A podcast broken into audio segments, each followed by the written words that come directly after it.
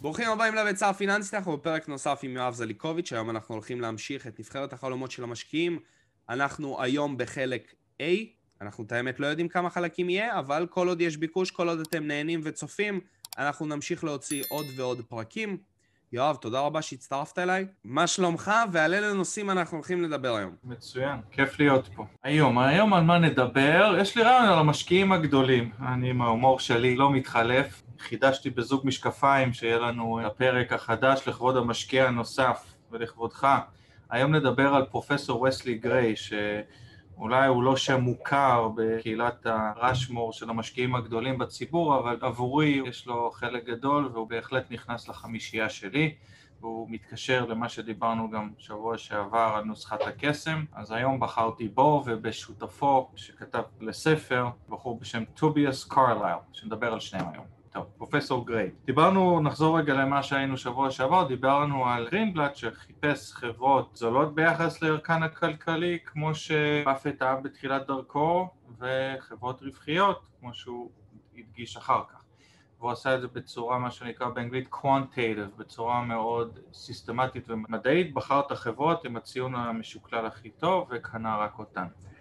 עכשיו, לפני, uh, מתי הם כתבו את הספר? גריי וקרלל כתבו את הספר לפני שמונה שנים למיטב זיכרוני, ספר שנקרא Deep Value, ופרופסור גריי היה תלמיד של פרופסור פאמה, אתם זוכרים פה, זוכה פרס נובל בכלכלה, שגרס שהשוק הוא יעיל וכל מגולם למעט מניות ערך קטנות, ופרופסור גריי עם השנים ניהל גם קצת כסף, מניות ערך קטנות וכולי, והוא באמת הלך על העולם של השקעות ערך, והוא גם כתב דוקטורט, וזה הוא סיפר לי גם באופן אישי, זכיתי לפגוש אותו היום הוא מנכ"ל ומייסד בית השקעות שנקרא אלפא ארכטק, שהוא בא לפאמה והראה לו, הוא הלך, תראו איזה סגירת מעגל. יש אתר שגרינבלט ייסד, בנוסף לנוסחת הקסם הוא גם הקים אתר שנקרא value investors club, שמשקיעים מכל העולם בעלי איכויות גבוהות יכולים לרשום שם סקירה שלהם על מניה כזו או אחרת וכל אחד יכול לקרוא ולהשקיע ולחוות דעה על הסקירה הזאת. עכשיו, למה אני מספר לכם את זה על גריי? כבר תבינו, אבל לאורך השנים כתבו שם הרבה משקיעים מאוד מתוחכמים. גרינבלט עבר על כל חוות דעת ובחן בארבע עיניים מה ייכנס לאתר הזה.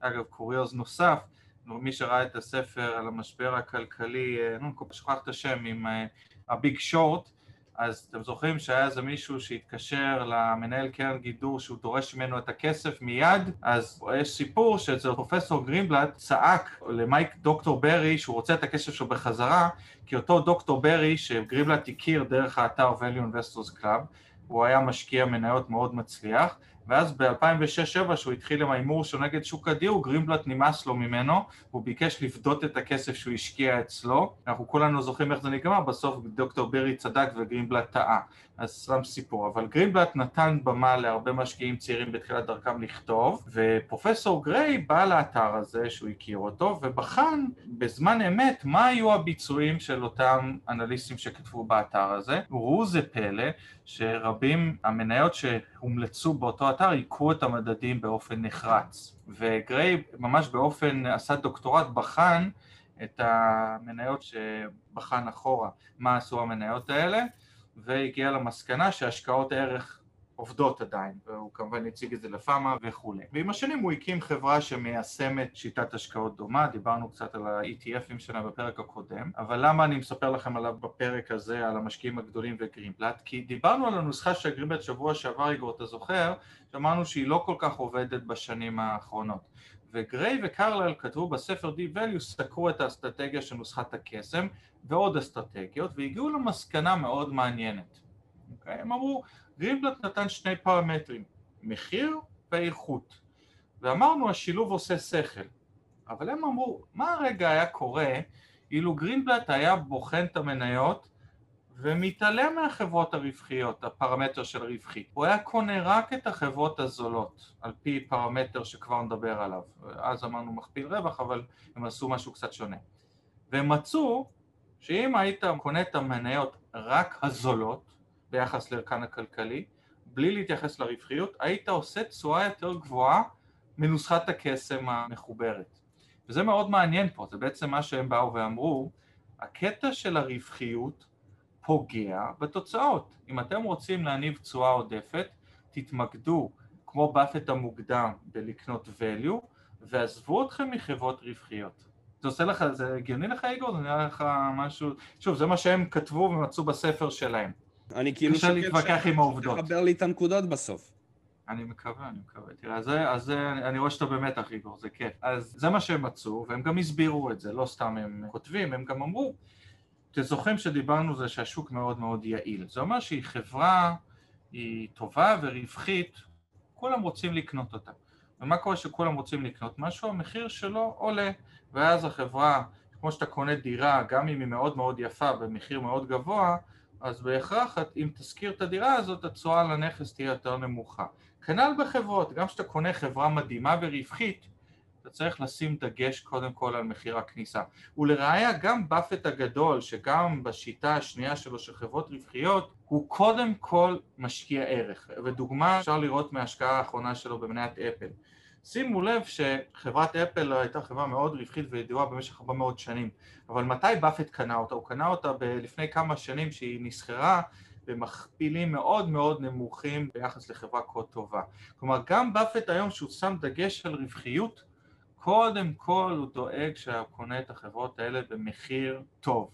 כי זה הפרמטר הזה, וגריי וקרלייל בעצם מצאו לזה הוכחה אמפירית שאם נוסחת הקסם, אמרו מוזר שגריבלט כתב ספר עם שני פרמטרים, הם אומרים שהם כתבו שהם לדעתם הוא ידע שזה עובד יותר טוב, ולראיה גרינבלט בעצמו שהוא ניהל כסף בתחילת דרכו קנה גם מנטנץ, הוא לא התעסק עם הנוסחת הקסם. גריי וקרלייל היום שניהם מנהלים ETFים באסטרטגיה שבגדול עושה כמו נוסחת הקסם אבל רק בוחרת חברות זולות ביחס לרווח הכלכלי, שאותו כבר נגדיר, אני רוצה שנלך רגע לאתר של קרלל שהוא יותר נגיש, לווסלי גריי יש גם אתר שנקרא alphaarchitect.com, שם יש הרבה מאמרים אקדמיים בנושא השקעות, אבל קרלייל כתב ספר ויש לו אתר מאוד נגיש שנקרא The Acquires Multiple, אתם יכולים לראות אותו לפניכם, שאני עושה בו שימוש, ובאתר הזה, כמו באתר של גרינבלט, אתם יכולים לקבל רשימה של חברות כמו נוסחת הקסם,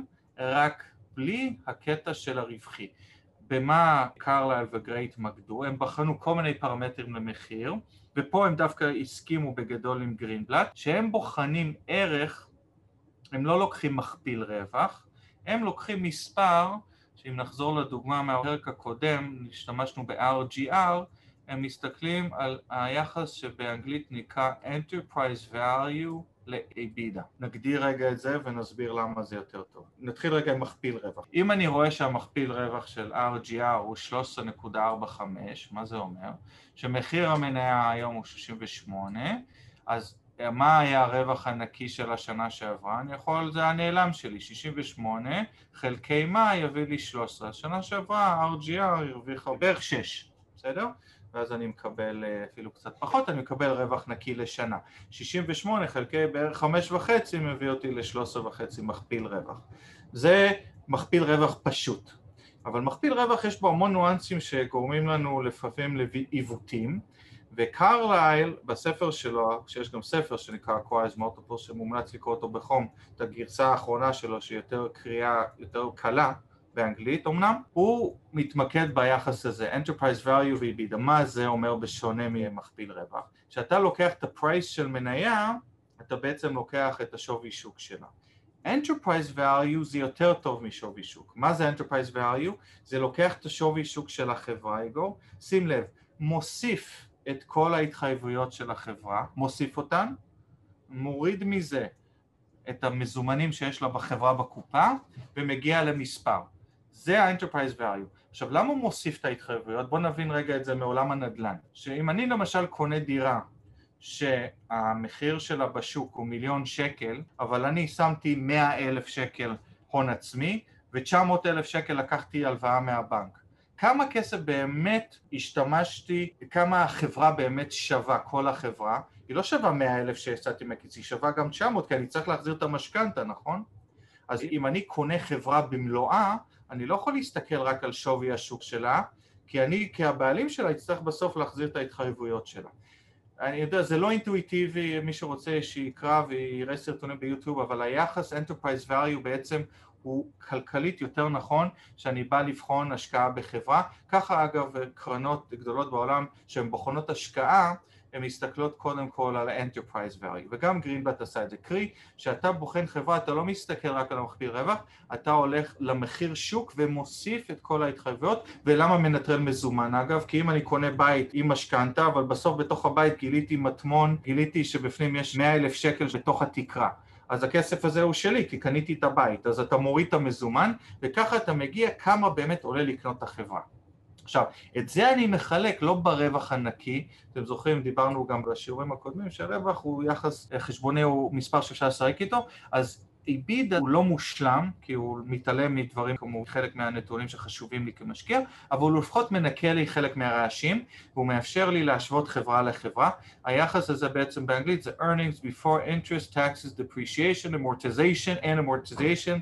בקיצור נמרץ, זה בעצם הרווח הנקי של החברה. לאחר שאני מחזיר בחזרה הוצאות אה, של פחת, מיסים והוצאות מימון וכן הלאה, כי בעצם אני רוצה לנקות את החברה, כי הרי כשאני משתלט על חברה אני יכול למנף אותה, אני יכול לא למנף אותה, אני יכול להשקיע בדברים, אני יכול לא להשקיע, כלומר לראות מה באמת אני מקבל בלי רעשים. ואז היחס הזה, Enterprise Value חלקי בידה בעצם נותן לי מבט נקי ושקוף לחברה. ואם נחזור רגע לנוסחה של גריבלט ושל גריי, גריי בעצם חיפשו וקרלל חברות שהיחס הזה הוא כמה שיותר נמוך. אז בחברה שאנחנו רואים פה ש-RGR גם ביחס הזה הוא בעצם הוא יותר נמוך מהמכפיל רווח וזה סימן שהחברה הזאת באמת היא יותר זולה ממה שחשבנו. לא להיכנס לזה אגב אבל גם זה מאפשר לי לנטרל חברות ממונפות יותר ופחות כי אם יש לי חברה מאוד ממונפת המכפיל רווח שלה יכול להיראות לי מאוד נמוך אבל מצד שני השוק מכיר במינוף שלה ולכן מתמחר אותה בפחות. כשאני לוקח את ה-Enterprise Value אני בעצם מנקה את הרעשים האלה והיחס הזה הוא נהדר. ההופכי שלו הוא התשואה הצפויה שלי על ההשקעה. כמו שאני קונה דירה ב-100 אלף ומושך שכר דירה שנתי של 7,000, כך אם אני קונה חברה במכפיל של 7 תהיה לי על ההשקעה, זה לא, סליחה, זה לא 7 אחוז, זה ההופכי של זה, זה 1 חלקי 7, אם אני קונה חברה במכפיל של 7, התשואה שלי היא תהיה 1 חלקי 7, היא תהיה בממוצע 14 אחוז בשנה. שוב, כמובן שלא כל חברה כזאת תעשה 14 אחוז בשנה, אבל האסטרטגיה שגריי וקרלל הייתה, בשונה מגרינבלט, במקום לקנות את כל החברות עם המכפיל והתשואה על ההון הכי טובים, אני קונה את החברות עם המכפיל Enterprise Value ביד הכי נמוך. ואם נראה היום את החברות שמופיעת לטוביאס באתר, שהוא אגב משתמש במכפיל הזה עם ניואנסים קטנים, אנחנו רואים שחברות פה נסחרות ב-Enterprise Multiple של 4, 3, דברים מאוד מאוד זולים, שההופכי שלהם אומר לי שעל החברות האלה צפויה לי תשואה של 20% ומעלה. עכשיו גם פה אפשר לקנות את כולן, אפשר לעשות stock picking, אבל כשאתה מתמקד בחברות האלה וגם אצל טוביאס אפשר לשחק עם השווי שוק, פה אתם רואים זה large cap, בתשלום קטן אפשר גם לראות את המניות הקטנות שעומדות בקריטריון הזה, ושוב כאמור הוא עושה את זה אצלו ב-ETFים עבורך, למי שרוצה. ויש פה מספר חברות שאת רובן נכיר, לא נכיר, לא קריטי, אבל אלה חברות שנסחרות ב-Enterprise Value הכי נמוך מכלל החברות בבורסה האמריקאית. והם מצאו כאמור לסכם את כל החלק הזה שהאסטרטגיה כל שנה קונה את החברות האלה מניבה תשואה יותר גבוהה מנוסחת הקסם.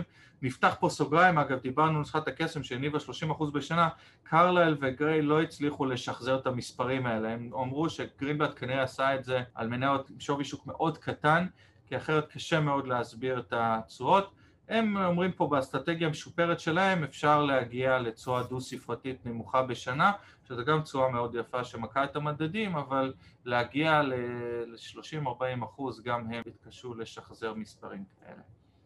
זהו, אלה המניות היום, כל אחד יכול להיכנס, לקרוא את האתר, לשמוע את אה, טוביאס מדבר עליה, או גם הוא וגם גרינבלט וגם גריי למיטב זיכרוני נתנו הרצאות בפני עובדי גוגל שאפשר לשמוע ולהתעמק יותר, אני מסביר את זה בצורה מאוד שטחית כמובן, אבל חשוב לי שכל אחד יוכל לקבל את הבסיס ולהתעמק כמובן מפה, לא להסתמך על המעט שאני אומר פה. אה, זהו איגור לגבי האסטרטגיה הזו של גריי לפני שנסיים נחזור רגע על הנושא של ה-EBITDA, מה הכוונה פה ביחס הזה. E זה earnings, earnings באנגלית זה הרווח הנקי, אוקיי? וזה בדוח כספי, בדוח רווח והפסד, זאת השורה האחרונה, אם נקפוץ רגע על החברה הזאת, נראה שב-income statement, ברווח הנקי, ה-earnings זה בסוף, ה-earnings נראה זה באנגלית גם net income, בעברית רווח נקי, למשל ל-RGR רווח נקי היה 90 מיליון דולר. ה-EBITDA היה 148. למה? כי ה-EBITDA בעצם לוקח את הרווח הנקי ומוסיף לו בחזרה כל מיני דברים שהפחתנו, כמו מיסים, פחת, וכמו שאמרנו, בחזרה. כי הוא אומר, כל משקיע שהשתלט על החברה יכול לשחק עם הדברים האלה, ואני רוצה לנטרל כל מיני דברים ולראות באמת מה כוח הרווחיות של החברה. שוב, זה לא מדד מושלם, צ'ארלי מנגר אומר שמי שמשתמש ביחס הזה מתייחס bullshit earnings הוא קורא לזה, כי באמת לחברות יש הוצאות מס ויש להן הוצאות פחת, זו הוצאה באמת שצריך להתחשב בה, אבל שקרלל וגריי עשו בבקטסטינג איזו אסטרטגיה עשתה הכי טוב אם אני בוחר רק אותה, הכי טוב להתמקד, Enterprise Value היא בידה. אגב, אני כמשקיע היום, שאני מנהל כספים, אני שומע בדעתם, אבל אני מעדיף אסטרטגיה שלוקחת בחשבון גם את היחס הזה, גם מכפיל תזרים מזומנים, גם מכפיל רווח, גם מכפיל הון, אני בעצם לוקח בהתאם לספר What Works on Wall Street את כל המכפילים יחדיו ועוד מוסיף לזה איזה משהו שזה ה... לא ה-secret sauce שלנו, אבל זה משהו שאנחנו עושים בהתאם למחקרים נוספים של גריי, רמז, מי שרוצה, תסתכלו מה הוא עושה בקרנות הנוספות שלו, זה יראה לכם מה אנחנו מוסיפים, זה מתחיל באות מ', וכך מקבלים נוסחה יותר שלמה. וגם עושים אותה על מניות יותר קטנות, אבל גריי וקרלייל מתמקדים ביחס הזה בלבד כיום. יש הרבה דרכים, כל דרך, גם אם תבחר לסנן את החברות, אם תעשה את זה עם איזשהו בסיס כלכלי, עם היגיון כלכלי כלשהו, זה יעבוד.